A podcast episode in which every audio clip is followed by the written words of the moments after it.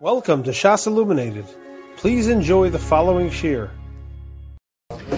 First of all, I want to, the two people I want to welcome as we begin. I want to welcome Kobe, came from Baltimore. I want to welcome him to Yeshiva. I, I have been heavily recruiting Kobe to Yeshiva. I want him to join Yankiv next year, to join the Chever, to join Danny. So I brought him here so Danny can help me on the recruitment. So welcome, Kobe. I'm happy you're here. I want to welcome also Aaron Shields, somebody that we've been zeicher having yeshiva. So I want to welcome Aaron. I, we're holding by the last. We're holding by this by the last two, three times that we get to learn Mussar together this year, and I want to talk about a kasha that I've asked you before, but allow the kasha to. It's going to work on me and work on you. I'd like to share this question with you again. We read at the end of this this past week. We read Parshas Behaaloscha this past Shabbos in Eretz Yisrael. They're a week ahead of us. Eretz Yisrael read Behaaloscha the week ago before this Shabbos. We just read Behaaloscha this past Shabbos. At the end of Behaaloscha has the very very famous parsha where Miriam and Aaron speak lashon hara on Moshe Rabbeinu. And Klal Yisrael, you and I have a mitzvah daraisa to remember what happened to Miriam. Now Miriam was huge. The entire Klal Yisrael, three million people didn't travel. We waited for Miriam. Understand, she's one of the greats of our history. Moshe Rabbeinu, who would, would, it would be fair to say is the greatest in our history. You'd have to say Moshe Avram. There's discussion. But Moshe Rabbeinu, the Rebbe of Klal Yisrael, we, the one who gave us Moshe was Miriam. It was Miriam's advice to her father that gave us Moshe Rabbeinu. And so you're talking about Miriam and Neviah.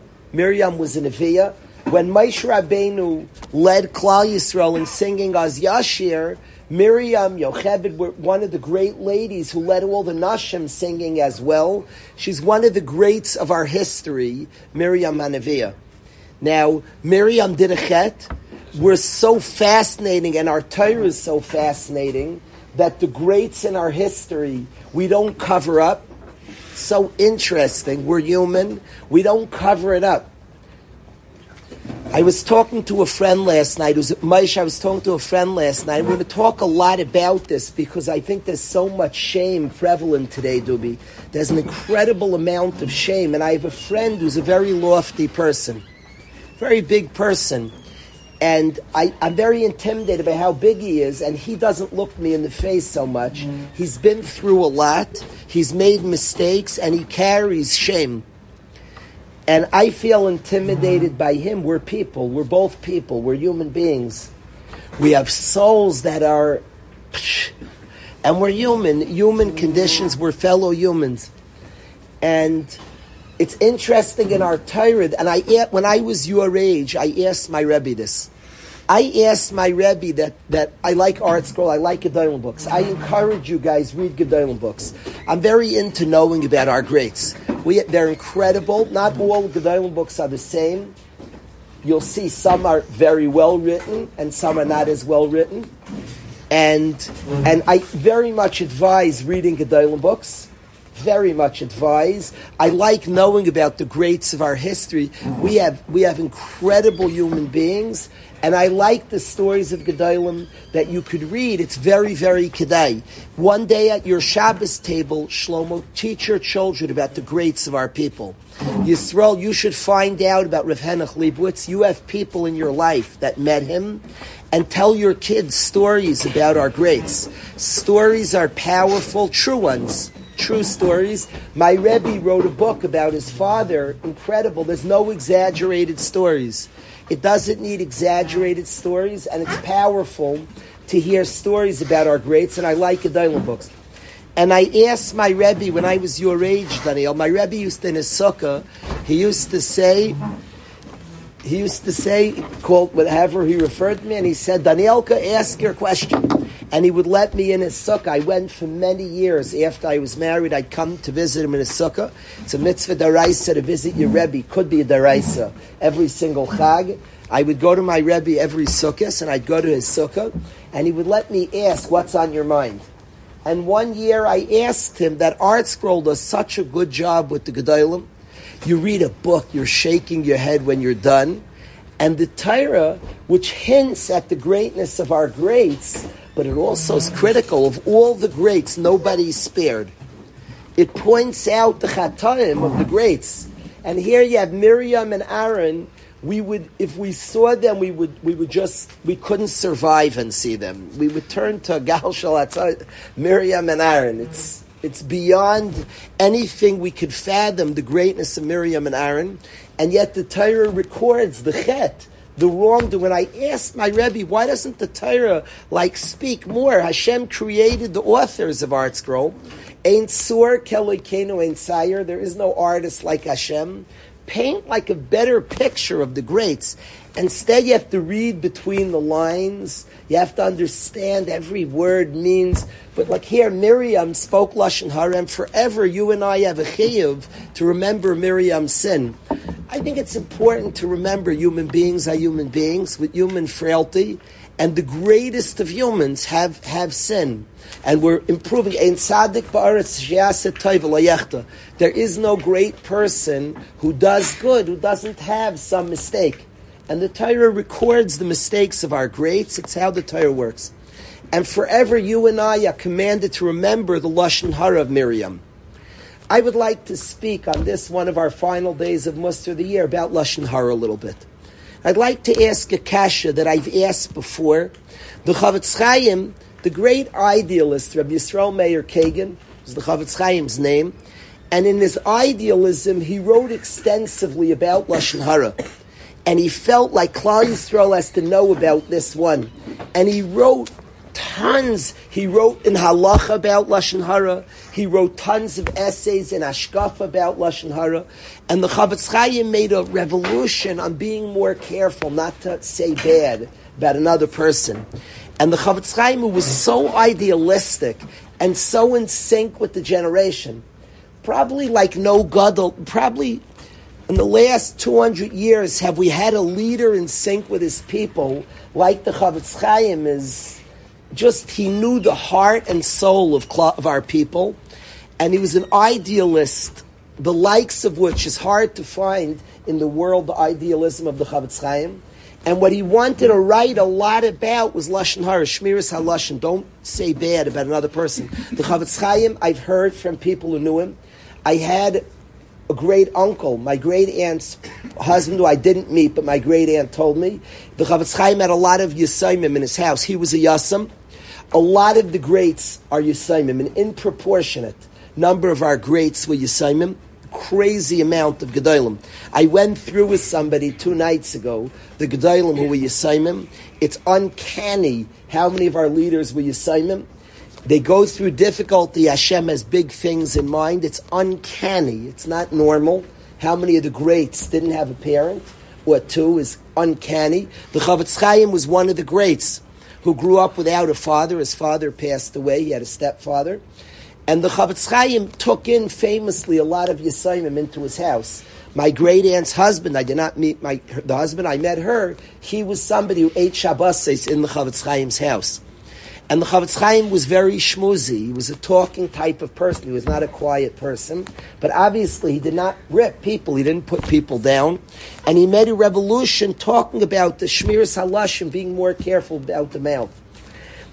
And in, in, in Shmiras HaLashon, he has all different parts, different halakim.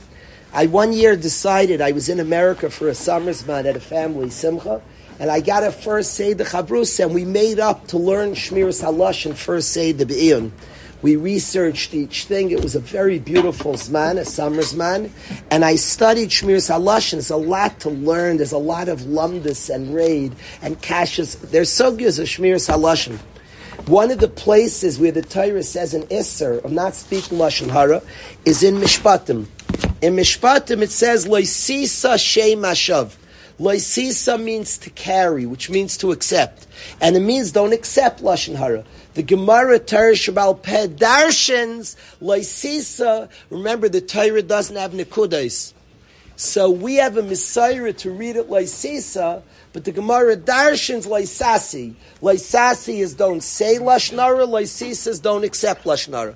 So we have a pasuk which teaches us both not to speak Lashnara and not to accept Lashnara. Now, when I want to say not to accept Lashnara, and not to speak lashon hara, what does it call lashon hara in the Torah? What is it called? And I want every guy here to memorize this. These are from the final things we're going to learn before Elio hits Teres Chaim. Elio, I need you to memorize this. I love you. You raised the yeshiva being here this year. You're dignified and you raised the yeshiva. I want, I want you to remember, in our parting, I want you to remember this. What is Lashon Hara called in God's Torah? It's called Shema Shav. Shema means a shmua, statement. What does shav mean, Elio? So what do you do when you don't know the translation of a word? You go to Onkelos. Onkelos was a Tana. He's a Tana who explains psukim. If you don't know a word, you go to Onkelos. So we go to Onkelos, Laisisa Shem Mashav. I absolutely can't see it. So I'm going to get my glasses. Let's read Onkelos what he says.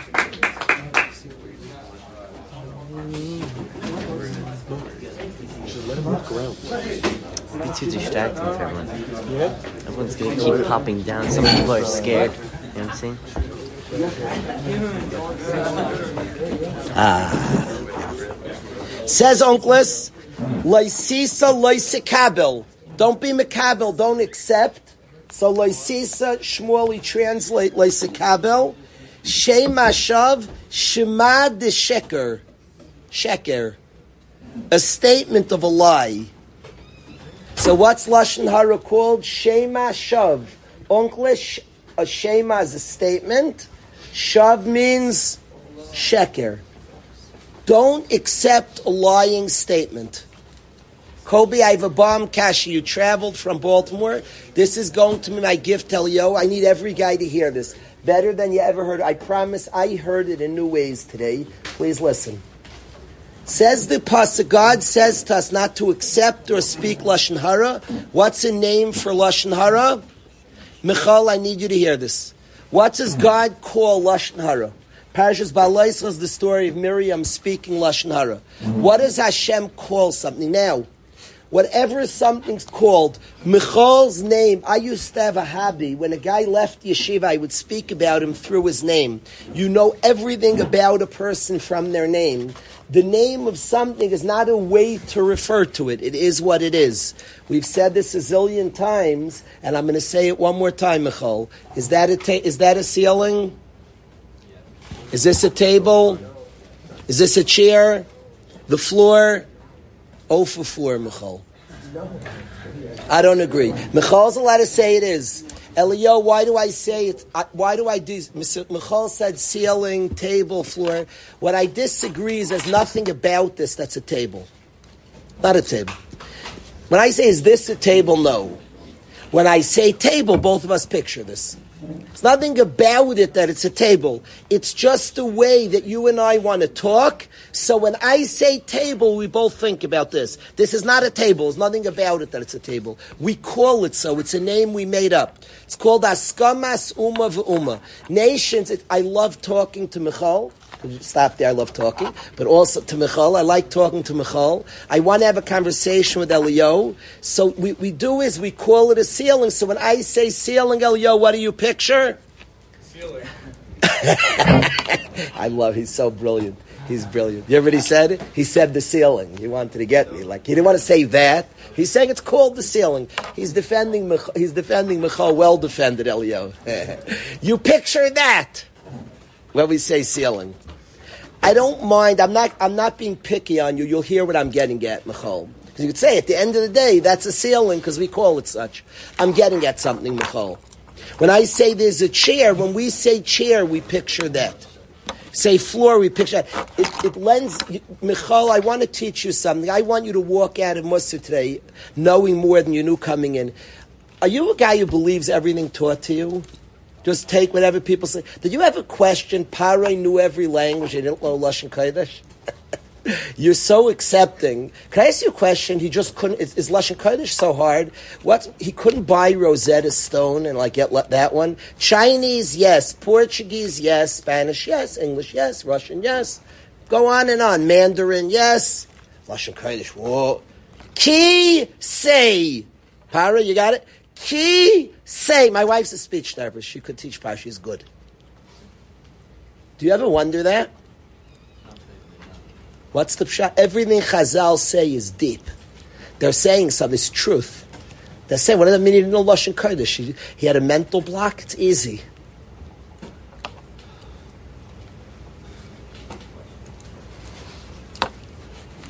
Co-sell. Co-sell. He could say sell, he knew English. So sell, he's good to. Co, he, he said Kobe Bryant, he knew co. Co and sell, so just say co-sell. You got it, good job. Key, he knew key food, the store. Say, he knows how to say things, he knows English. Key, say. You got it, good to go. Couldn't do it? Shulchan. Kobe, what it means he didn't know Lashon Kodesh, Akiva is as follows. In English, a chair is just the way, Kobe, we both refer to this. Ceiling table. It's not what it is. Shulchan is what it is. It's not a way of referring to it. If I didn't know what this was and I knew what every letter of the Aleph Beis was, I'd say Shin. I see the Shin, Lam, and Ches. No, it's a Shulchan. I'm called a dad. What do you know about somebody who's a dad? Michal, what do you know about him? One thing that you know 100%. Somebody has the name dad. What do you know about him? He has a son, thank you. He has a child. He has a child. How do you say dad in Ivrit, in Hebrew, in Lashon Kodesh? Av. Aleph, who becomes a Beis. That's what he is. He's an Av. He's an Aleph who became a Beis. And mother? How do you say? How do you say garment? Beged. Beis Gimel. What's weird about the words Beged, Beis Gimel Dalid? I, we're so used to it, Beged. What's weird about Beis Gimel? Somebody just said skip the Aleph. Beis Gimel. Um, Aleph Beis Gimel. You forgot the Aleph. It's in order, but you left the Aleph. What's the Aleph? Aleph means Hashem. Aleph is the thing itself. What's what's a garment? It's not the thing itself. It covers the thing. So it's missing the Aleph, the essence. It's Beis Gimel Dalid. It starts from after the thing. It's garments. What else does Beged mean? Begida means treachery. Now in English, if two words are the same, who cares? Because it's not a ceiling, a floor, or a chair. In Lashon Kodesh, spiritually, it's a Beis Gimel Dalid. Treachery and clothing are the same thing spiritually, the exact, because they're both Beis Gimel Dalid. They're spiritually twins. Are they twins? Because what is garments? It's not you. It's what you're portraying. That's treachery. It's not the thing itself. It's treachery. Treachery and garments. If it was you, it wouldn't be a beggar. It's only what you're showing, not who you are. Lashon Kodesh is the thing itself. It is the thing itself. It's not a way to refer to something. It is the thing itself. Do you know what I'm saying, Michal? There's a halacha that comes from this. If you read the Megillah in English, Purim Megillah, are you Yaitse, Michal? Yeah. You're Yaitse. You're allowed to read the whole thing in English. Yaitse. Yaitse l'chatchila. But let's say you don't understand English. Are you Yaitse? Nope. If you read in Lashon Kodesh and you don't understand, are you Yaitse? Why? Because if you say Kise, you said this, whether you know what you said or not. You said this. So you said the whole Megillah. In English, if you say chair and you don't know what it refers to, you didn't say diddly squat. Because it's not a chair. So you didn't, saying chair means nothing. It only means something as, mo- as much as both of us picture this, because it ain't a chair. So if you read the Megillah in English, you don't understand, you said nothing. If you read it in Lashon Kodesh, I don't care what you understand. If you say Kiseh, you said this, whether you know what you said or not. You said it. Clear? So now watch. In Lashon Kodesh, if you want to study anything, find out the name. The name is the thing. The name's not. I'm not Daniel as a way to refer to me. Somebody's calling uh, Dan. Uh, the guy turns. He doesn't. Dan is a way to get me to turn. It's not me. I am Daniel. If you want to know more about me, study Daniel, study Pinchas, and you'll know my kishkas. If you know what a Daniel is, you know what a Pinchas, you know a Daniel Pinchas, Shalom Aleichem. Nice to meet you also. I used to like speaking about guys who left yeshiva based on their name. The name is not a way to, David Meir is not a way to refer to him. Meimei is to get his attention. He is not Meimei just to get his attention because you love him.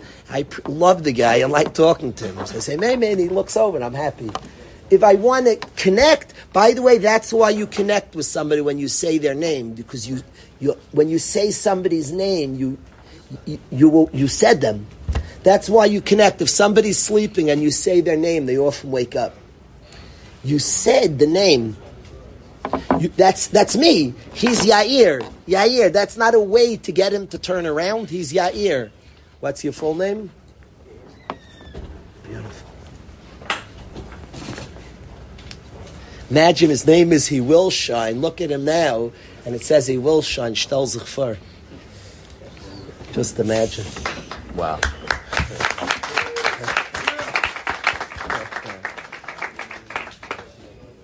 Elio is not a way to refer to him. He's Elio. Daniel is not a way to refer. He's Daniel. It is who he is. If you want to study something, find out what it's called. The Torah works like this. If you want to study things, I advise if you want to study tables, there are people who like researching. The first thing to do is find out what a Shin Lamed Ches Nun is.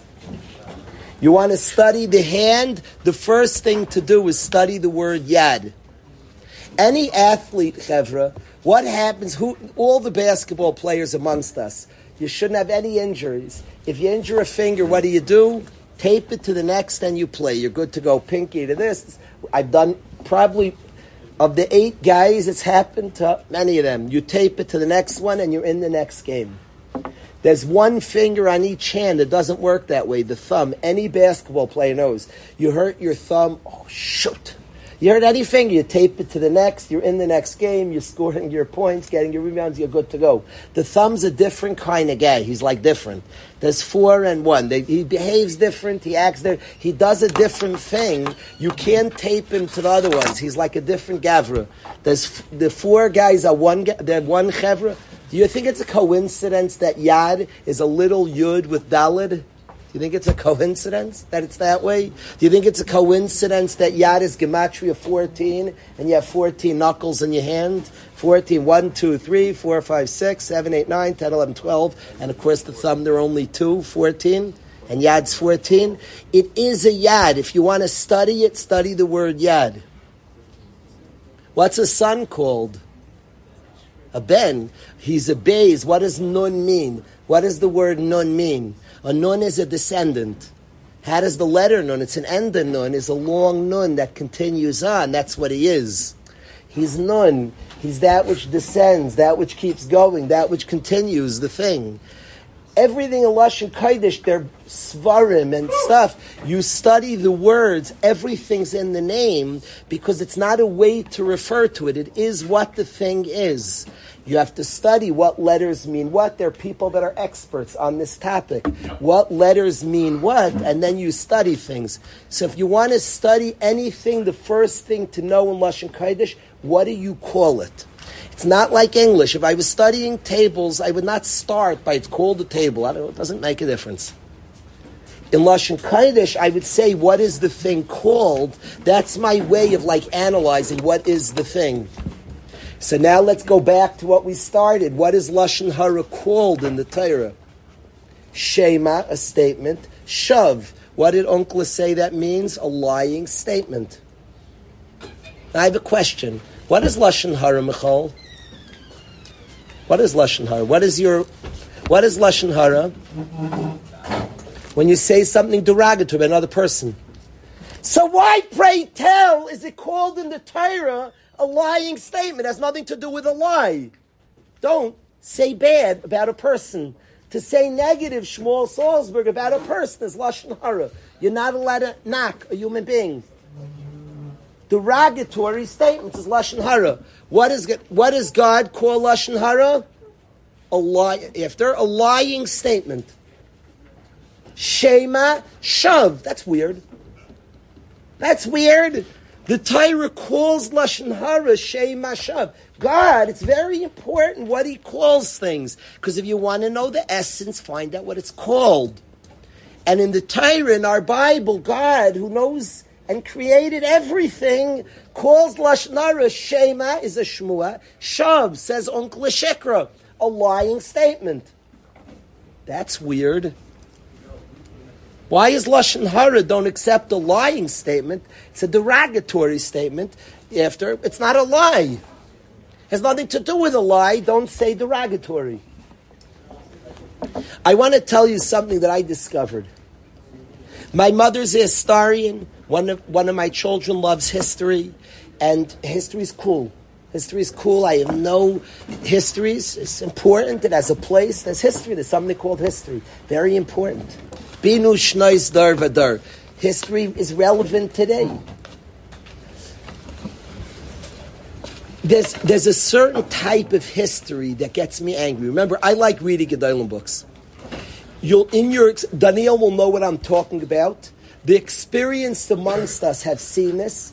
I want to know by hands, don't let me bully you, who here is this familiar to?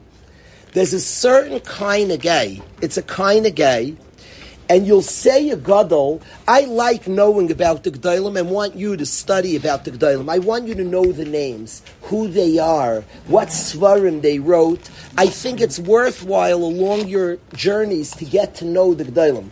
I asked Unzer, my, one of my best friends, Rebezi, to share with the Chevra on Friday nights the last couple of years about Gedolim. Guys who've been by the Oneg Shabbos have learned a lot of stories and history about Gedolim. I'm going to ask Ravezi, are we doing it today about the... Are you Ravezi? Perfect. Sunday is not so Are you ready? No,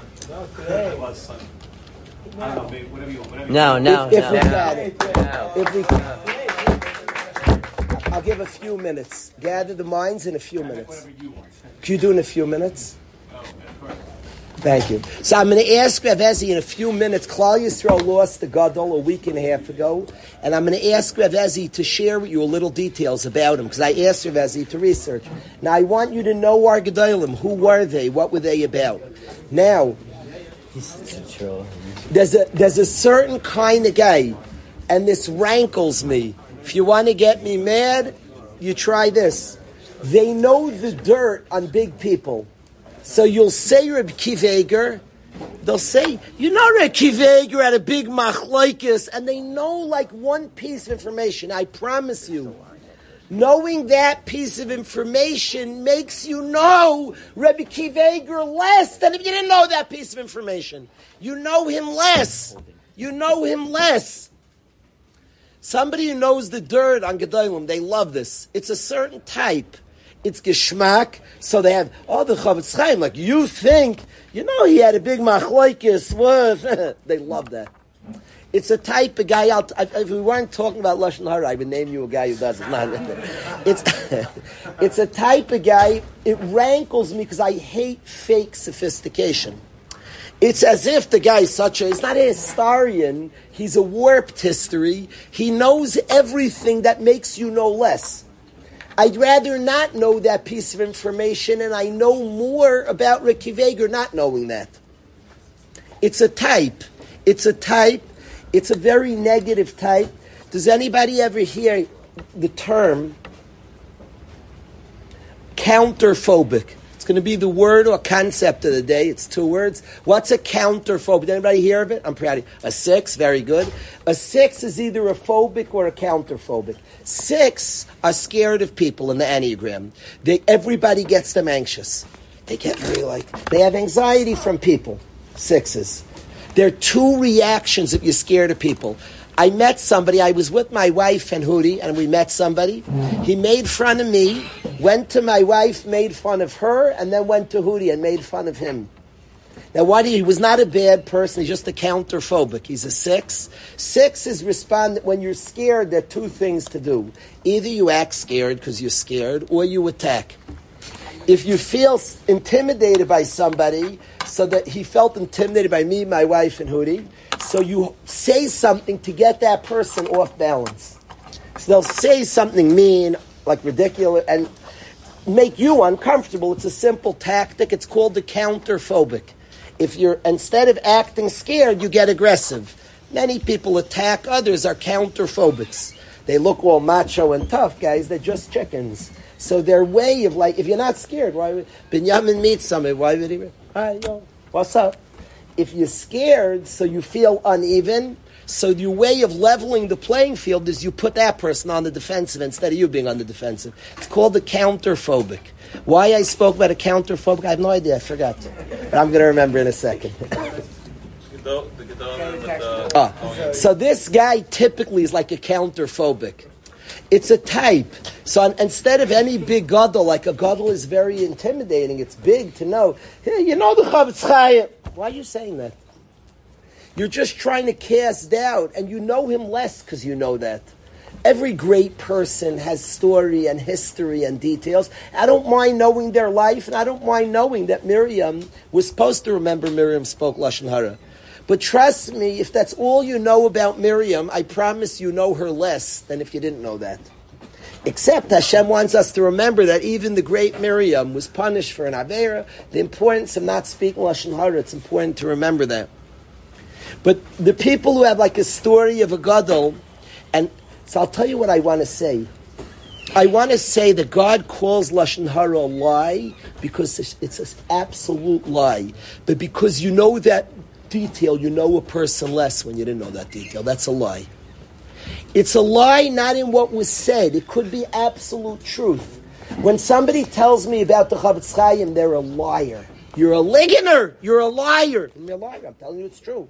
You're a liar because you gave me a bad picture of the Chofetz Chaim, and a bad picture is not true. So you lied to me. Nobody really did it. It's not what you said. It's the picture you created. That's a lie. When you rip another yid, soul, soul, soul, soul, we are big, really big. Much bigger than we know. Much, much. I promise you I'm very big. I promise you you're very big.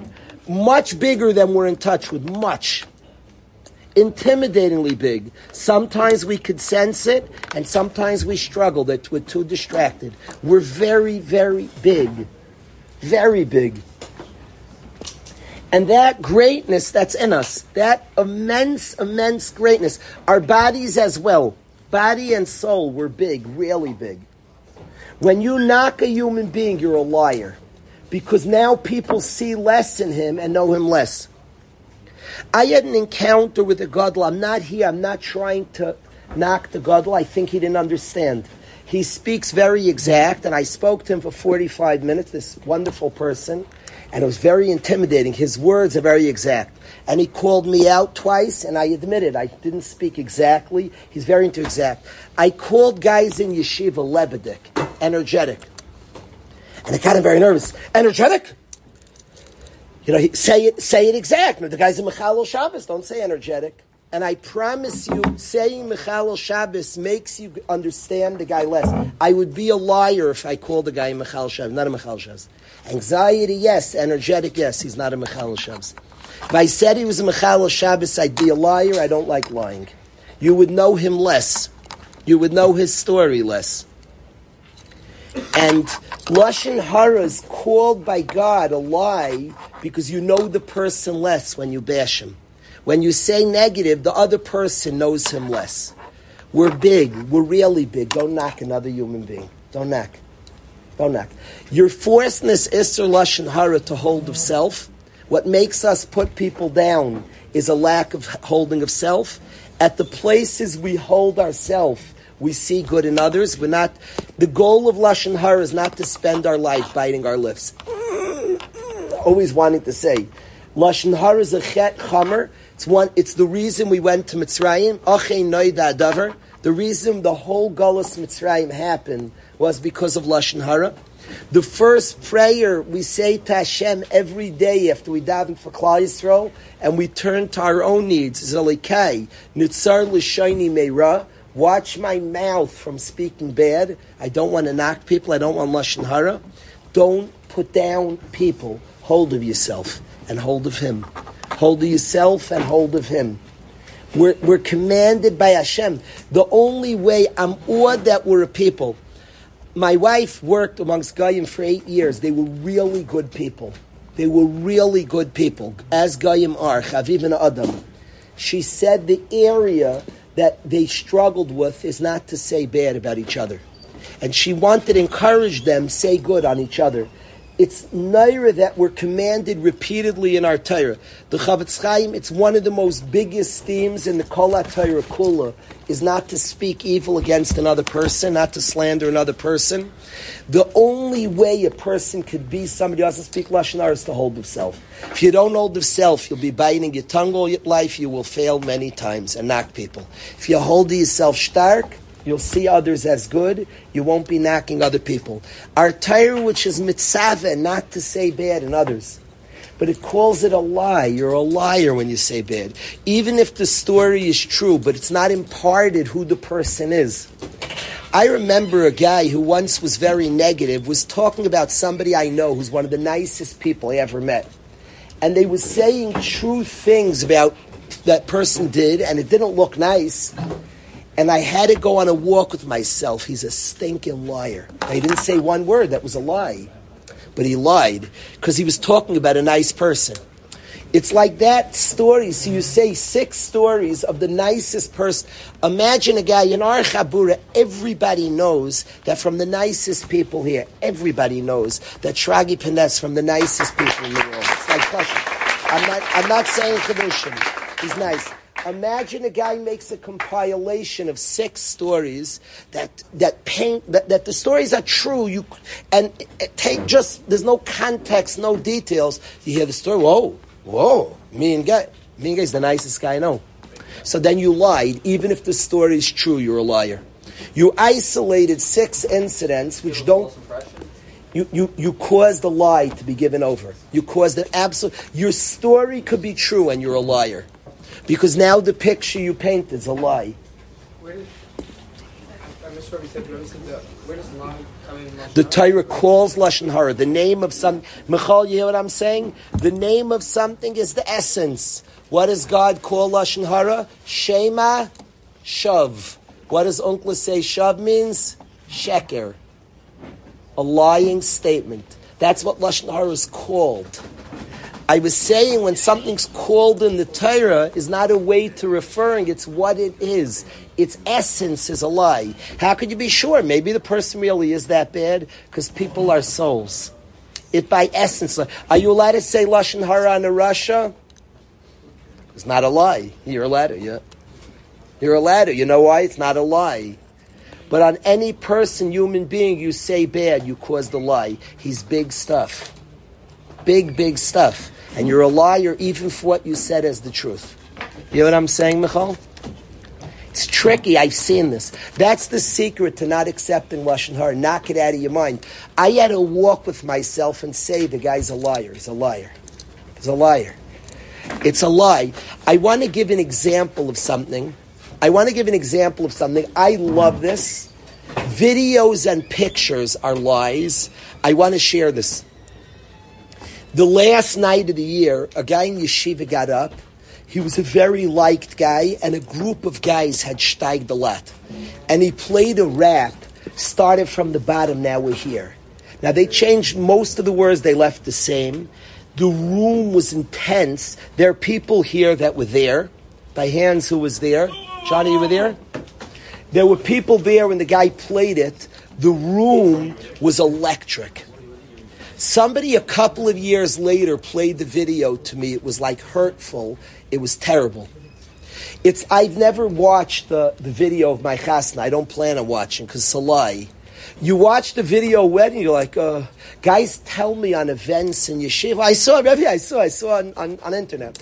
It's cool to watch on internet. You did not see the event. It's a lie because you cannot feel, you cannot feel. Right now, I'm talking to Morty. I promise you, my heart is full. It's the end of the year. I'm in touch with it. I passed by walking today. I'm full of love to Morty Samwitz. The man is kind.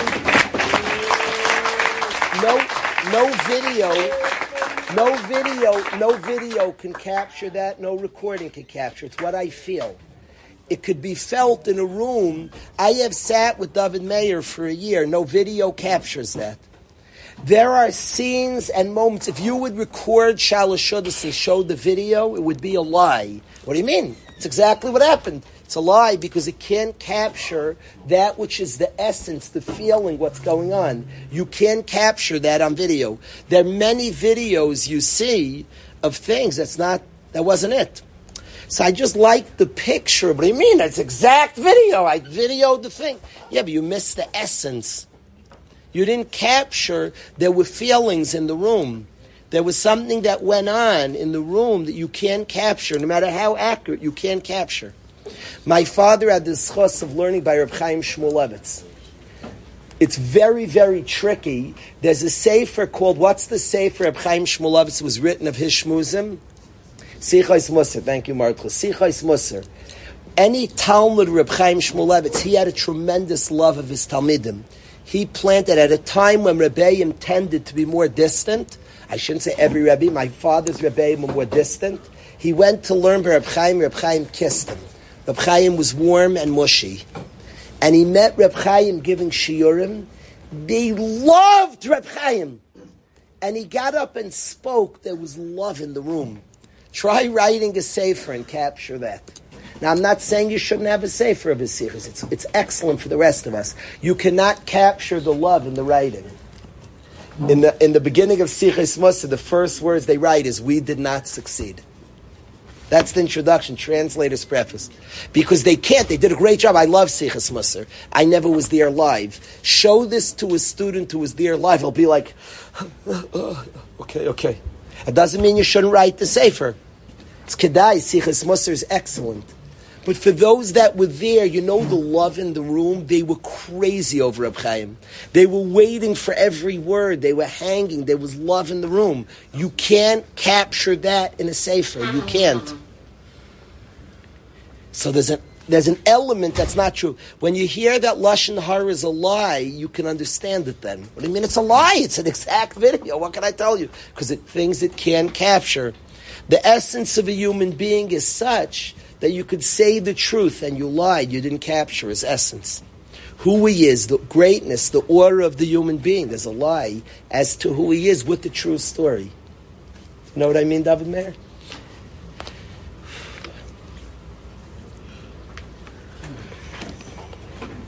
Right, Brownstein and I were planning the graduation Thursday night, and we're talking. We've spent a long time talking. It's important to us. It's, a, it's your, it's our graduation. Parents coming, very important.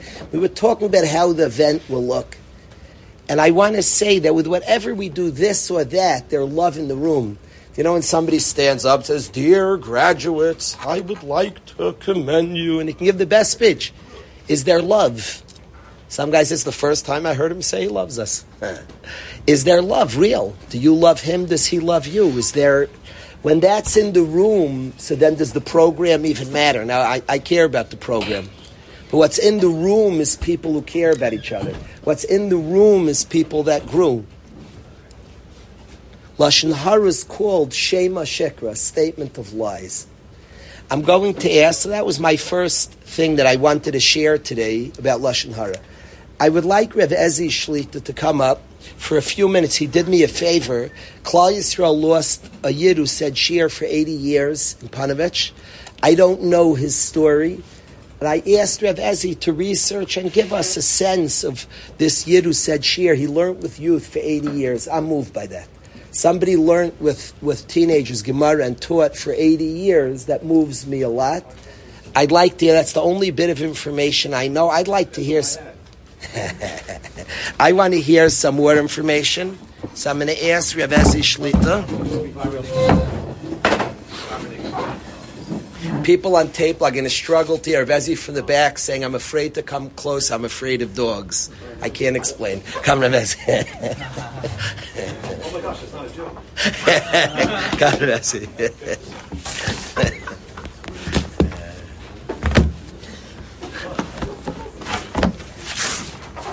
He's so calm. Very calm. He's tired. Hey, uh, nothing strange here. He's a regular Hesped, you know. Oh, this, oh, this, all right, we'll start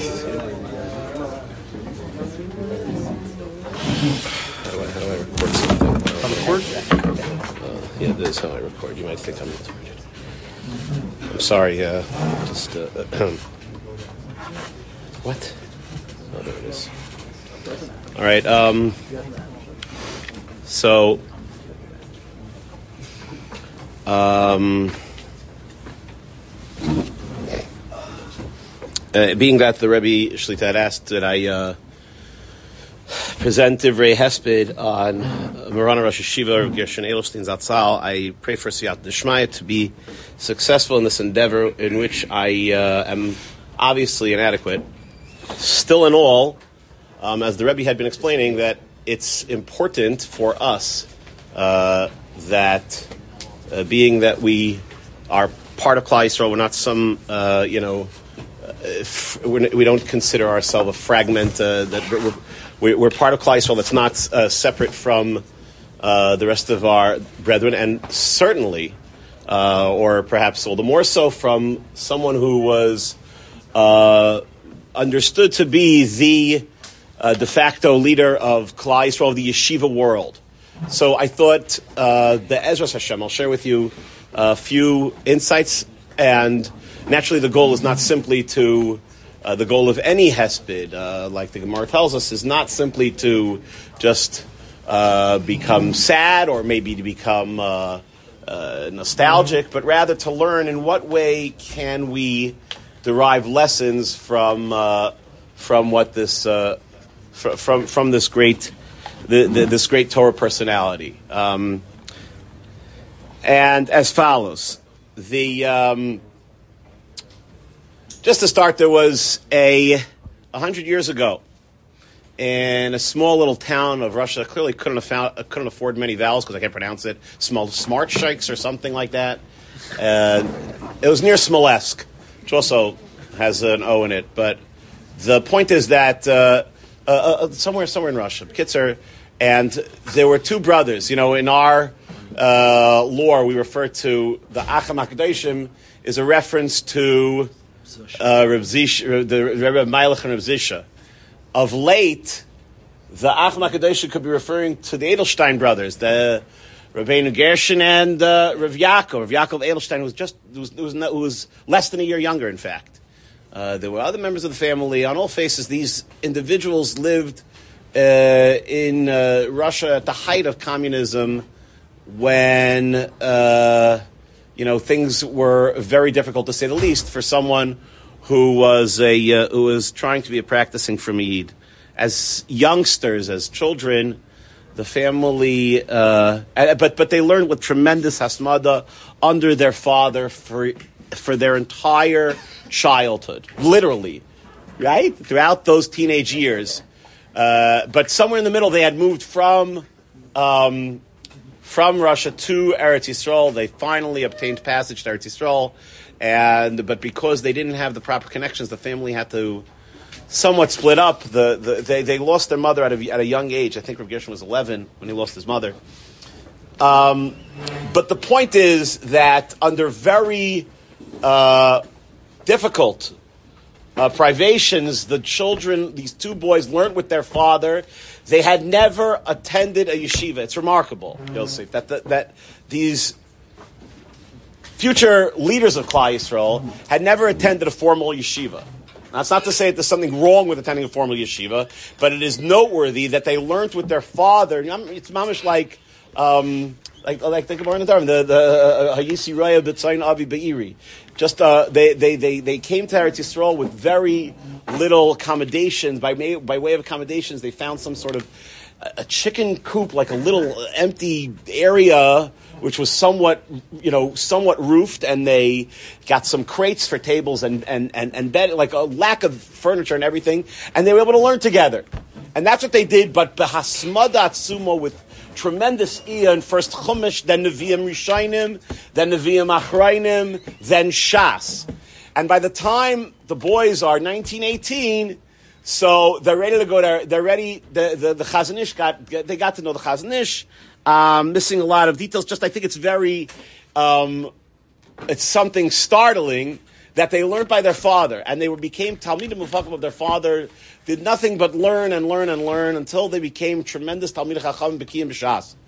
And by the time they entered a, a, a formal yeshiva, so the line, the line that was said is that they were great Talmidei Chachamim. Rabbi Yaakov and Rabbi Gershon were great Talmidei Chachamim before they heard of Vart, meaning they learned the basics, the basis, the what the Mishnah calls the Memchas Dvarim Shatari Niklam. One of them, two of them, probably one of them is Mikru Mishnah, is to know the basics, to know the the the the the the the the, the, the bottom line, the the the the the fundamentals, that which everything else can be built upon, and then, you know, but they, they had Master Kiveger and the Ksais, and then they came to yeshivas. They were introduced to a world of the Rosh Yeshiva, Yeshiva Shatiras, which is also very beautiful and a lot to learn, but that came upon. So when Rev, Rev Gershon's father had encountered the Chazon Ish, they got to introduce themselves to each other. He met the boys.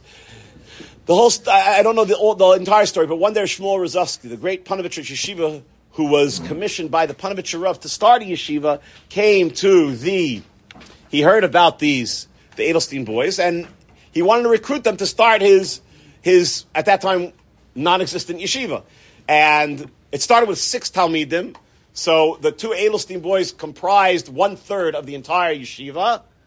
And before they went, they went to the Chazon Ish, and the Chazon Ish had admonished them, you can go, but make sure that you maintain your father's. You already have a derech halimit from your father, and everything else be built upon that. And it's, it's it was very quick and easy for them to learn all the Torahs and all the things that had absolutely they were not familiar with at all because they had a tremendous basis in in the in the fundamentals in what we'll call.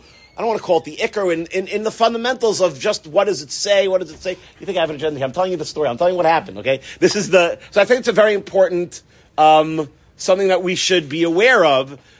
Don't give me that look. I'm telling you, Binyamin, I saw it in my own. I saw it. This was not my. This was not my. Uh, I didn't know anything two weeks ago, as we saw. In any event, the um, what's very interesting about Reb Gershon is that being that he had was was the from the first the starting talmidim of the great Ponevezh Yeshiva. As it turned out, Rav Gershon never became, his father was the Rav in Ramat Sharon, so there was, they had opportunity to see that type of uh, interaction. And Rav Gershon was both a Talmud and a Rebbe of sorts as a young man, instructing youngsters, which he continued to do for the next 75, 80 years of his life, as we know. But what's interesting is Rav was never a younger man. Dahainu, when he was already in the yeshiva, the Ponevezh Rav saw his strengths. He was learning in yeshiva, like a Talmud of Rav Shmuel Rozovsky, and he was already um, enlisted as a Maggid shiur before, while still a Bacher. So he married already having been a Maggid shiur, right? The only other person, you know, the one person that comes to my Shmuel Brudny in the in the Mir Yeshiva was like that. Uh, where you were already a Rebbe as a Bacher, so there was no opportunity, as it were, to be a young man. He was teaching his entire life. His entire Dov life, he was, he was a Rebbe to Klal Yisrael. I'm going to share with you um, a couple of uh, interesting uh, anecdotes, maybe two or three anecdotes that uh, I think should be able to shed light on on the great Gadol, the great Torah leader of, of who Rav Gershon was. And um, the first thing I'm going to tell you is as follows: Rav Gershon was the Baltikea for many decades, even in his into his 90s. He was the Baltikea, the Ponevezh Yeshiva. He was Baltikea by the Chazon Ish's minion. And uh, there was a guy there after he, you know, he blew the kailis. There was a guy there who apparently wasn't happy. Let's call him uh, Ezzy, uh, whatever. Uh, I don't know the guy's name, and if I did, I wouldn't dare to say, uh, you know, the uh, lashon hara not after that shmooze. But um, so as he goes over and says, you know, I'm afraid that the last set, you know, by the by the shayfris, that you weren't really uh, that there was some there was a, there was an issue. I don't know, you too long, too loud, too short, whatever. And anybody who had been there would have been of the opinion that there was absolutely nothing. That you know, he blew he, he blew flew, he blew flawlessly. There was nothing wrong with any of the tkiyas that he had blown. And Ogershin, without saying a word, repeated for those in attendance, for anyone who had been interested, without defending himself, he repeated the entire set. He blew the whatever, the 30, the 10, the chles, whatever, however many kailes were requested by this dude. The Chazon Ish was witness to this occurrence. And apparently the Chazon Ish had said about him, Gershon heist a Balmum. Gershon is a Balmum. Was meint das? So Chazon Ish said that Chazal tell us that a person is supposed to have a shminas shebeshminas of gaiva. He's supposed to have like an eighth and eighth, which my math is off. If, if my math's not off, a sixty-fourth is that right? Of guy, he's supposed to have a shminas shebeshminas of gaiva. And Rav Gershon has no gaiva. He's, he's completely lacking any gaiva whatsoever. So this is what the Chazon Ish said. I'm talking 1940s already. So subsequently, someone had repeated this memory. Someone told Rav Gershon that it was said upon you that you lacking the shminas. And Rav Gershon, with a half smile, I've since become a shalom. Daganish, no, I've, I've, I've recovered. I'm, I've since become a shalom. And what's remarkable to me, you know, you think about a yid who, who, like the Rebbe had said, that he taught children, youngsters, you know, um, for for 75 years and did nothing else. It was actually arranged that he shouldn't be busy with other things. Reb Dave, Reb Baruch he was the Masad Kedushin of the Chassan. Now he had a lot to do. He was very metap with the Baruch. He even gave instruction to young Mechan, to other, to, to, to other Mechanchim. You have to learn about the Baruch. It's the onus of responsibility to get to know another. You know, sometimes Rebbe will say, hey, listen, he doesn't come to me. Well, okay, yeah, it's my problem. Yeah, it's your problem. Go ask him how he's doing. Ask him if he's happy. What's going on at home. This is the responsibility of a of of, of a proper mechanech, uh, uh, of a proper mashpia of someone of a rebbe to take the initiative to reach out. So he was of that nature, and he wasn't lazy in that regard. But his focus, primary primarily, was to be teaching Torah to to the to the talmidim to the talmidim in the yeshiva there's a certain like I just want to draw a parallel, a contrast, if I might. There, you know, we're in an age today, my friends, of um, publicity and presentation. You know, a lot really is like, and you know, we, for better for worse, have a certain exposure to things that are present. I'm not talking about things that are inherently evil or bad or something that we might look upon as something even wrong. But a lot like lies, Rebbe, in like the certain like way it's packaged and presentation that sometimes can be off focus from just the hard, plain truth, just what we should be hearing, Doobie. You know, there, there's like a lot of. I'll give you an example. You know, uh, sometimes I hear like, and again, this is not a bad thing. There's definitely a place for it, and it could be sometimes very um, uh, inspiring. A person will say like like these lines, uh, Dovey, that like can kind of like um, grab you. They have like a catchy sound to it, you know. Now, I think it's important to identify that Shlomo HaMelech didn't wrote a whole sefer called Mishle, which is expressions, parables, or phrases, or things to you know to, to work your mind, that your mind should be opened to better understanding of life, of Torah, of the way Hashem runs the world, but they weren't presented in a way that should be, like if a person will say something like, you know, and I'm not making, I am, but I'm not making fun to the degree that you should think it's a bad thing. I'm making fun to the degree that you should appreciate the contrast. And I'm taking way too long to say it. School, you know, in school, you have a lesson and then a test, right? I'm not saying it, I'm not saying it as, as good as, you know, with the drama and all. School, you have a lesson and then a test. In life, you have a test that becomes, did I say, did I mess it up? I hope I did, right? You, get the point that school, you have a lesson and a test. In life, you have a test which should be a lesson. Now, I'm not saying it dramatically. I, I'm proud to sound bad. at There's a there's now there's a place for it. There's a place for it. If you you know, by by the tabloids, there's a guy that they that they pay good money to to think every day. His job is to sit in a basement with a light bulb and think like the catchiest title that'll grab you. You know, like you know that type of um that type of thing.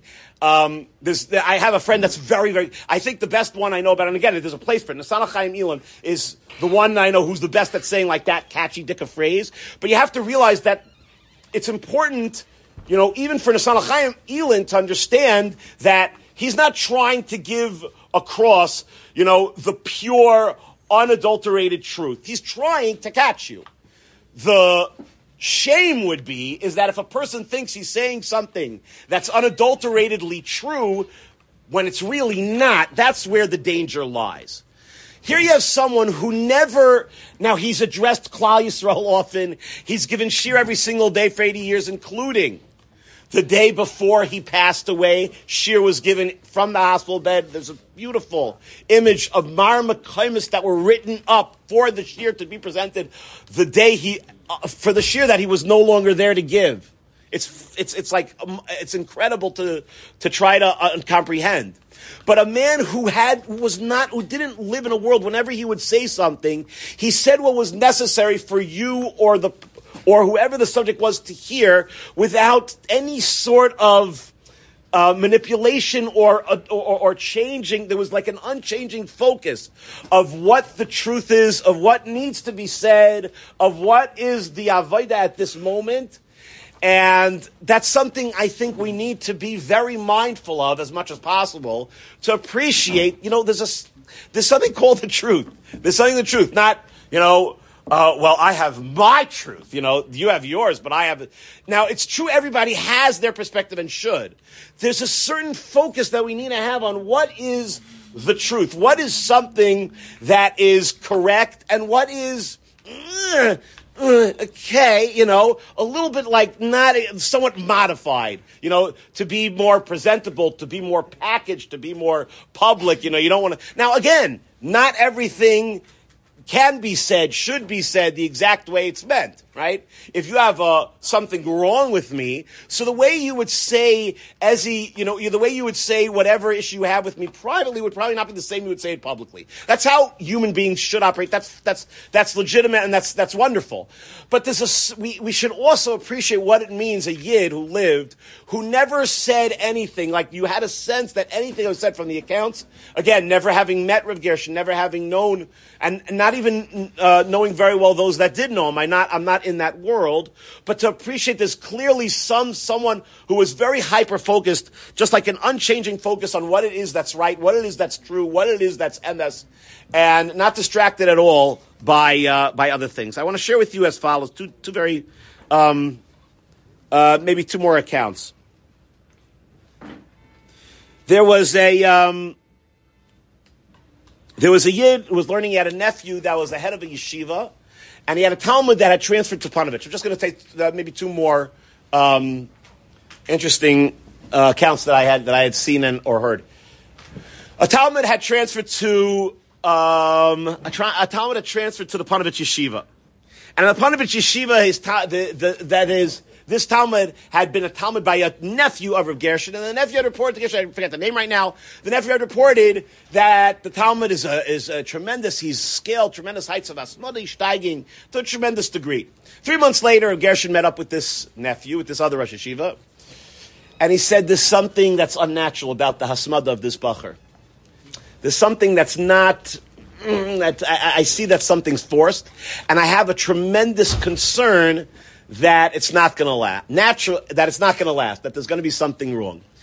But it wasn't long before there was a little bit, uh, the, I shouldn't say a little bit, that the, that the, the Bacher, like, whatever he cracked or he, he, he went away from learning, couldn't go back, couldn't return to learning for a few months. And then Baruch Hashem, they, they, you know, Rav Gershon Kedarka arranged that he should be Makariv, that someone should, should learn with him, should, you know, chill him out a little bit, maybe take him on walks, whatever.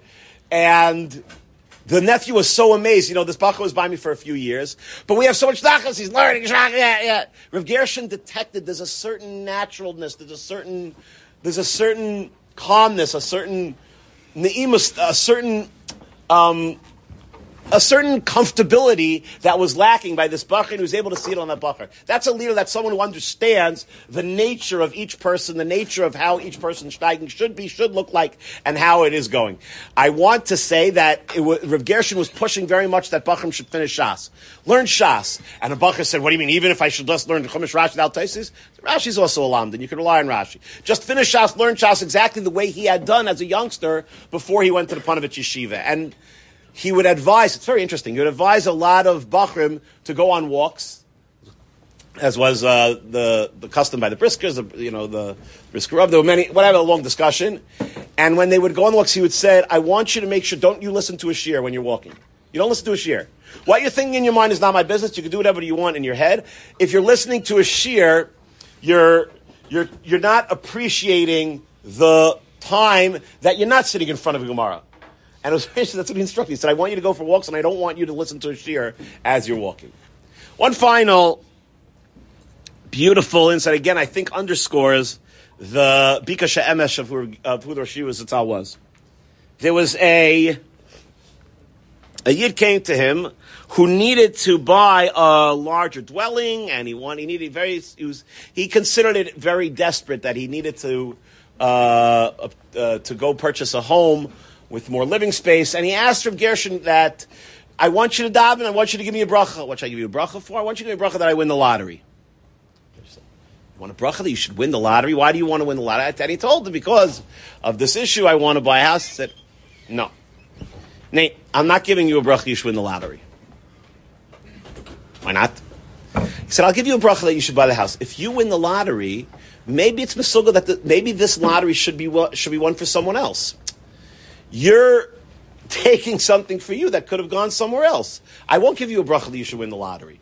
I'll give you a bracha that you should have the means, that you should have the parnassus to be able to to make the purchase that you need. But there's certain like heightened sensitivity, a beautiful way of David, like a certain understanding and appreciation of what's right, a focus on what's true, a focus on what is the proper hashkafa, what is the proper thing. And this was someone who ultimately became the you know, the great leader, the Torah leader that that uh, the Torah world knew. But again, the you know the hype of it is like, oh wow, the greatest leader of Torah Jewry for eighty years. You know, the numbers shouldn't be something that like that make us lose sight of what it was about this uh, uh, this Torah giant that's relevant for us a certain focus on what's right, a certain focus on what's true, not to be distracted by how things might seem, how things might jingle, or how things, you know, might jive by others, but nothing to have, nothing other than a certain taras nefesh, a certain focus on what is it that Hashem wants from all of us. And it's Hashem we should uh,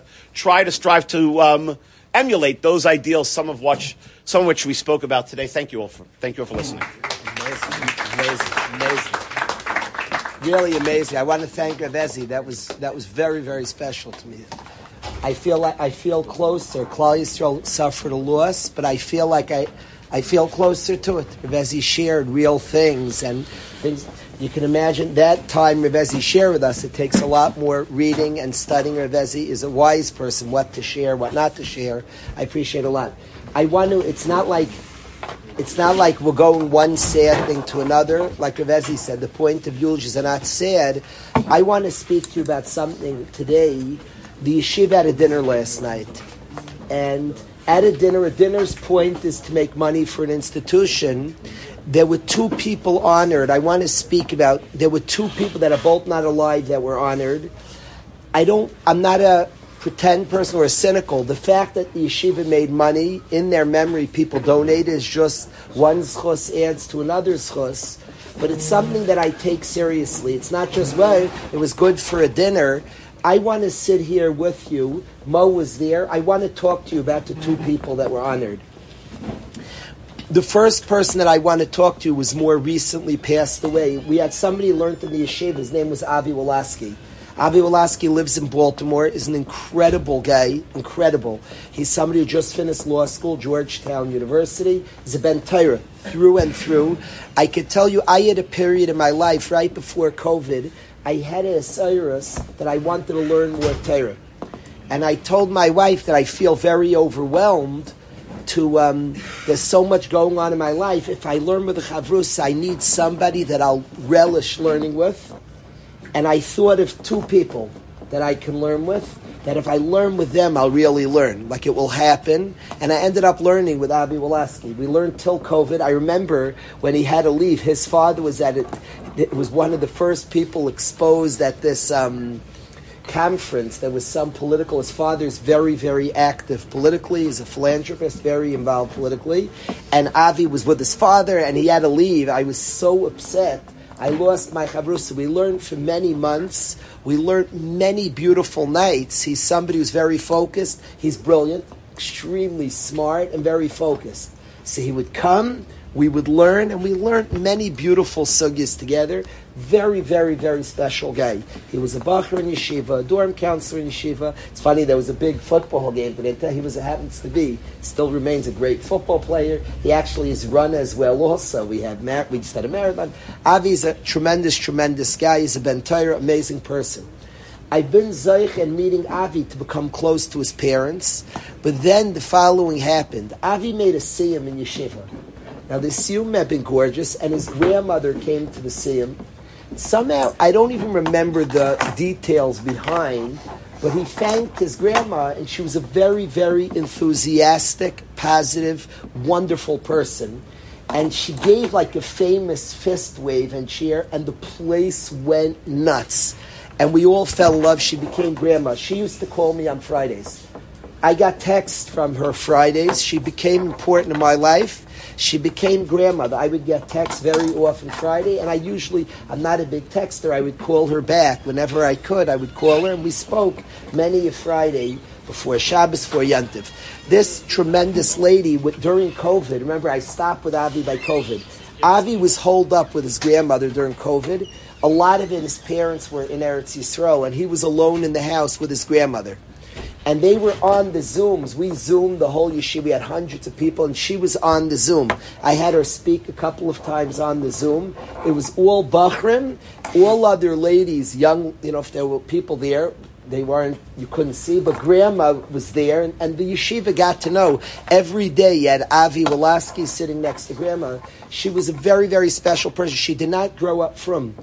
Later in life, she grew up near here. It happens to be an hour from here.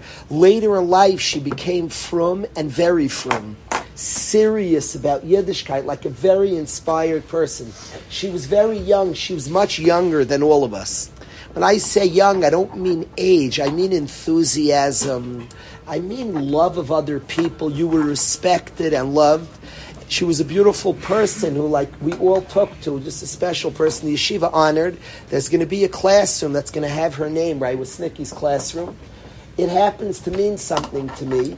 It's very good. The yeshiva, the, the, the, yeshiva, the, the is making money and people are donating. That's a wonderful schus for her and a very good thing. But I wanted to tell you about Mrs. Sokol, we called Grandma. I wanted to say specifically that mid of appreciating another person. Warmth, kindness. You walked in. I went to Baltimore once a year. They would host something for the yeshiva. Her, she was a warm, and the guys, every all the guys called her grandma, especially the guys who lived in Baltimore knew her. And she was a warm, loving kid. She became part of the yeshiva, all from that siyum. When she went wild and the guys started cheering, and from then on, it was just she was part. During COVID, she learned in the yeshiva. She was at the shiur every single day, waiting, ready, there, learning, laughing, contributing, part of things. She held on to every word. When we made things in Baltimore, we were zeichen to make a Shabbos together with her. She was that Shabbos. She was in like seventh heaven. This is somebody who grew up going to public school, who found Hashem, who found Torah, who found Yiddishkeit. She was on fire. She was young. I wanted to tell you about her. The yeshiva honored her, but I wanted to tell the guys on the ground about Mrs. Sokol. The second person I wanted to tell you had his 20th, right by Purim time, at his 20th yahrzeit. And he learned in yeshiva. His name was Shaya Twersky. He was 19 years old when he was nifter. I want to tell you a little about him. He was the the Musar we have today. He was the first guy who loved the Musar Vadim, the first. He wrote over, I have in my house a notebook of all the shmuzim of the year. He would listen, he would go to the shiur, record the shiur. He was the first guy ever. Today it's recorded. The first guy who recorded Musar in the yeshiva of Waterbury was Shaya Twersky. He was nifter on the way to my shiur. He was driving early Friday morning and he was nifter in a car accident. He was driving up to come to the Friday morning shiur that he always pushed and encouraged. He was somebody who loved Musar, who was a very dignified person, incredibly dignified. He was cool. He was a musician, excellent keyboard player. The yeshiva had a band. He played on the band. He was extremely dignified, extremely, always smiling. He learned a lot. He was a big masmid, a bein astara masmid. We learned during Seder bein astar, but learning did not come easily. He was fighting to learn, grinding it out, working crazy hard. At it. He kept the cheshbon anefesh for a year and a half he kept a journal of his own life to work on things. The main thing he was lear- working on was what we just spoke about, Lashon Hara. He was working on not speaking or listening to Lashon Hara. He would not go to large group of guys. That was his plan. He was a cool guy, good looking, smiley musician. He didn't go near large groups. He was too worried. I read it in his book that he wrote for the year and a half. He did not go near large crowds. He was worried where the conversation would go, and he didn't want to be part. So he would try to stick to smaller groups. This way, he wrote after one week. A kid who grew up in Arbes Medrash wrote after one week that the whole week I did not say or listen to one word of lashon hara. Imagine a guy living in our day, a cool, normal guy, wrote after a week. He wrote a little smiley face, and he wrote, "I did not listen or or say one word of lashon hara this week." A little smiley face, keeping a cheshbon nefesh. That to be able to say that in an honest, it was a very, very honest cheshbon nefesh. To say that on yourself, the, one of the things that anybody remembers Shai, and this was in his life, was dignity. He always dressed well, fresh shirt, and he was very makbid dignity. Very makbid. He didn't like if the guy said, he asked me, a shaila, can I throw out? A guy had like a post or some crust of paper in the dorm. That was like upsetting to him. His dorm room was Kaidish Kadashim. He was a person who never said a swear word. Dignity was important by him. He wore, I believe he wore a robe, I believe so. Dignity, human, he was like, there was something, the word I would use for him is adenos. Adenos is refinement, elevation, sophist, just big, a big person. He, he was a holy soul, and the word dignified, very dignified. The way he behaved, the way he spoke, wherever he went, there was a dignity of, of, of we're, we're, just not low. We're, we're, we speak a lot in Yeshiva. People are souls. He was a soul. He's related to the Skver Rebbe. The Skver Rebbe knew him. His Levaya was by the Skver Rebbe. And he was, those who, we all felt he had like this soul that was very, very elevated. The way he spoke, the way he carried himself, there was a smile and a shine to the person. This wasn't like after he died, like now you say it while it was when he was nifter, we were crushed. It was a Friday morning. The whole yeshiva was sitting on the floor. We couldn't move. We couldn't move. His he, he was he was the star of the yeshiva while he was alive. He was the guy, and everything I'm saying we said about him while he was alive. And there was a dignity of there was this profound. At the time, it was very early in the history of the yeshiva. It was nifter 20 years ago. The yeshiva had just begun. The yeshiva was all of two years old when he came. He came earlier than that. He was when it was nifter. The yeshiva was two years two years old. When three years old when he was two and a half, three years old. Who put him? So it was the middle of the third year of the yeshiva when he was nifter. At the time, you almost think like that that would be like normal. He remains twenty years later, like the poster child for everything we want. I don't fall for the stark guy thing. I don't fall for that. I don't care for my own kids. I don't care for you. I'm stark. Mm. It's not about what others see. It's not about a contest. He was a guy learning came hard. He busted it. He had a kedusha. He had a holiness. He had an attachment to the Torah he learned. It's not about being, of course, become big in learning, of course but it's about the process of relating to Torah. He loved Torah. He loved Divrei Torah. He was excited by Divrei Torah. He wrote a notebook of the Divrei Torah in the yeshiva. He was the first guy. We're sitting now at the end of a year. The yeshiva honored him last night, but I feel appropriate. I don't do this every year. The yeshiva honored him. Normally, I speak about him primarily on his yahrzeit. I felt this year the yeshiva honored him. I want to say specifically that we're getting together, learning Divrei Torah. He started this year. He started it. He pushed it. He pushed say. He pushed me to say. He pushed me to share. He would read. He would review every single night, then write it over. So the amount he was chazering, he would listen, listen live, listen on tape, then write over. And I have a notebook of the shiurim he wrote over. He was. Um, his chavivos, his preciousness for Divrei Torah was otherworldly. His joy. He composed one song in his life. It's eerie. He composed the song that speaks about death. It's the only song we have from him. Shaya composed one song. In a person's death, things don't go along. What goes along is the essence of the human being. It's the only song. They sang it last night at the dinner. In the Yeshiva Beis Medrash, every single Yom Kippur by Ne'ilah by um, Ne'ilah. That is the song that is sung, Shaya's song. For 20 years, do they still sing it, Rav Well, it's good when it gets late. Ah. I try. Oh, here I didn't. I here Revezi tries. I didn't know this. Revezi said in the beis medrash. I believe Revezi tries to sing it here. Al Tira. It's it's the song that he composed, an Al Tira song. But um, but it's just a very special person. His family also got very connected to the yeshiva. His father, Dr. Twersky, they're from Los Angeles.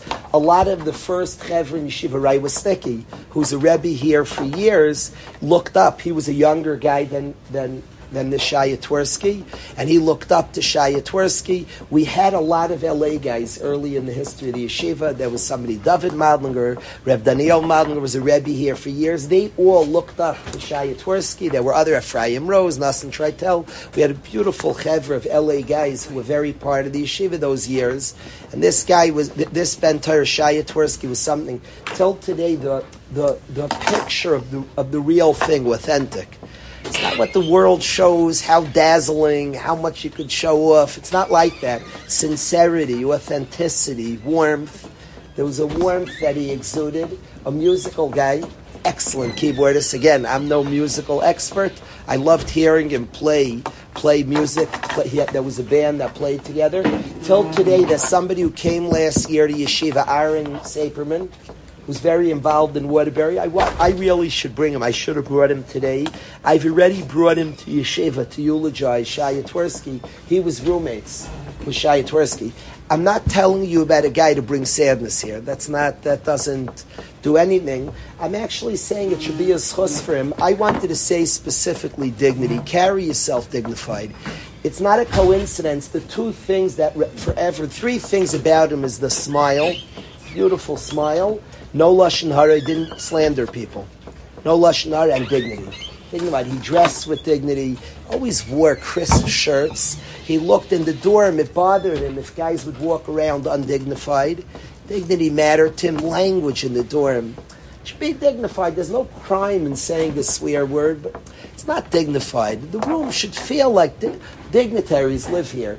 Around him, they coloy cool covet in the Heichal Hashem, there's dignity. He was a spitz of dignity.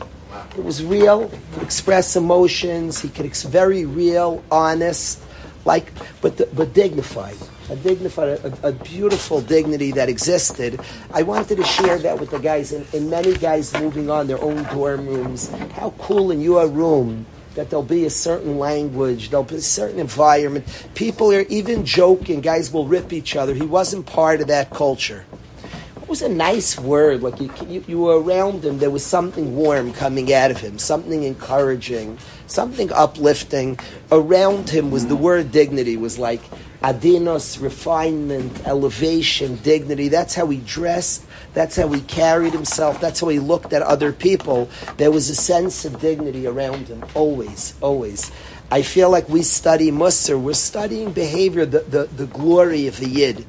The glory that we are, the glory that he is. Shai is like a, forever is a, is a role model of that, of that type of behavior, of that, of that refinement, of that elevation is a role model. So I wanted to share with the guys. I wanted to be mechazik. Don't slander the next person, but deeper yet, hold of yourself. Hold of yourself and hold of him. Carry yourself with dignity. We're souls. We're big time. We're big people. So I wanted the yeshiva honored his memory last night, and I wanted to share this with the guys. Share a little about him. His name was Shaya Twersky. He told me, and it was in his book it was in this book he kept the last year. And after he told me this live, he said he once had a bad stomach ache, but I played with a smile. I wanted to make other people happy. That was like he said, "Thank you Hashem for a stomach ache." I was able to like to like fight past. Other people should feel good. I played with a smile. He wrote that in his in his cheshbon anefesh. Somebody who cared to make others happy, to bring cheer and to bring elevation to the next person was something that was important. I remember we sent a group of guys at the Aguda conventions nearby. He loved Gedolim and Tzaddikim. And we sent a group of guys to go to the Gedolim, to go to the convention. They asked all different Gedolim to speak to them. For This one spoke for a few minutes, that when they went to them, he had a tremendous love of great people. Like I said, he had shaykhs to the Skver Rebbe. He was actually cousins. He was actually related to the Skver Rebbe. He, liked the Skver Rebbe a lot, but he liked big people. He liked Tzaddikim. He was very close to Rai Kestemem. Rai Kestamam as well. He appreciated Rai Kestamam, Rai Kestamam's Torah very, very much. He knew his Torah. He appreciated his Torah. He would listen to his Torah. Big Mivakish.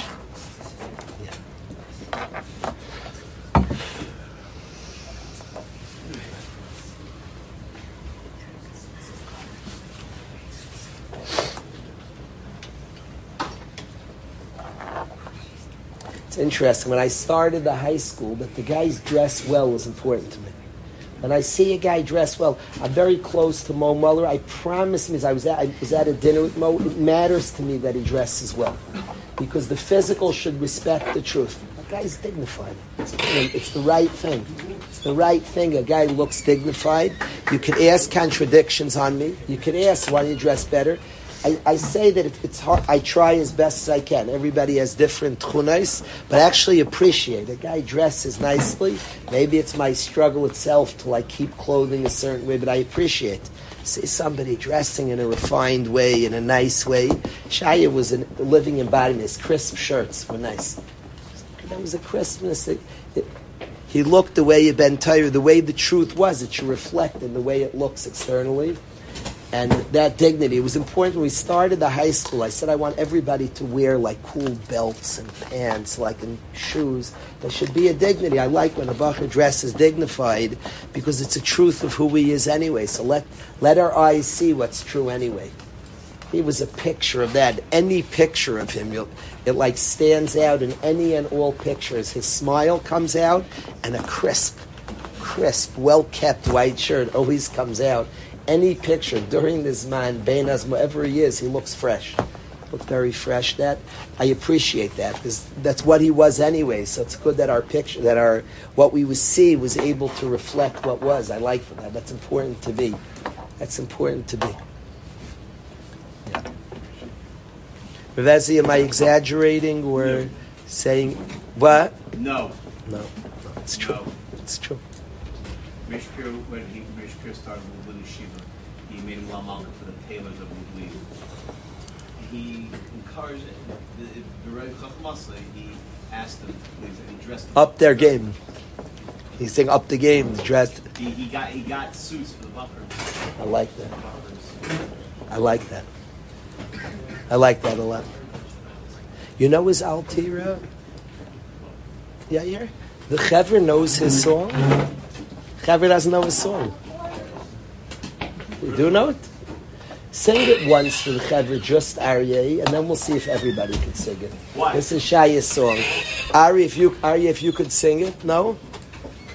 Aryeh, take it away, and then every, whoever, first let Aryeh do it.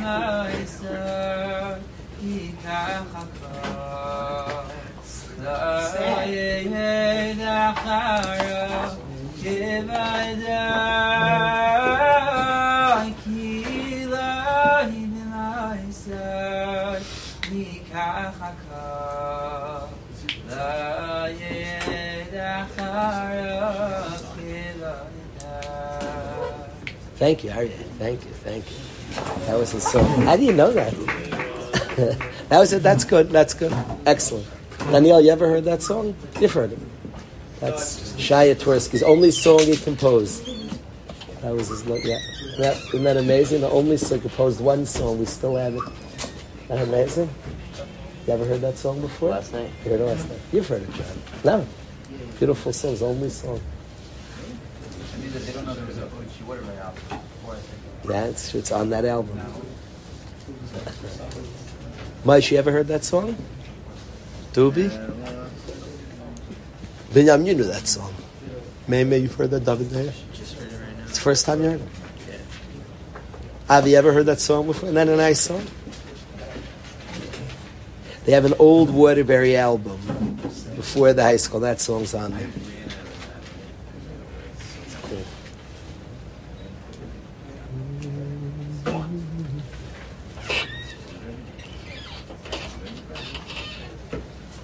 We're having a siyum. I want to invite the chevra. You have been listening to a shiur from shasilluminated.org. For other shiurim on many topics, or to hear an Eon shiur on any daf in Shas, including Mara Mekaimas on each shiur, please visit www.shasilluminated.org. To order CDs or for more information, please call 203 312 SHAS. That's 203 312 7427 or email info at shasilluminated.org.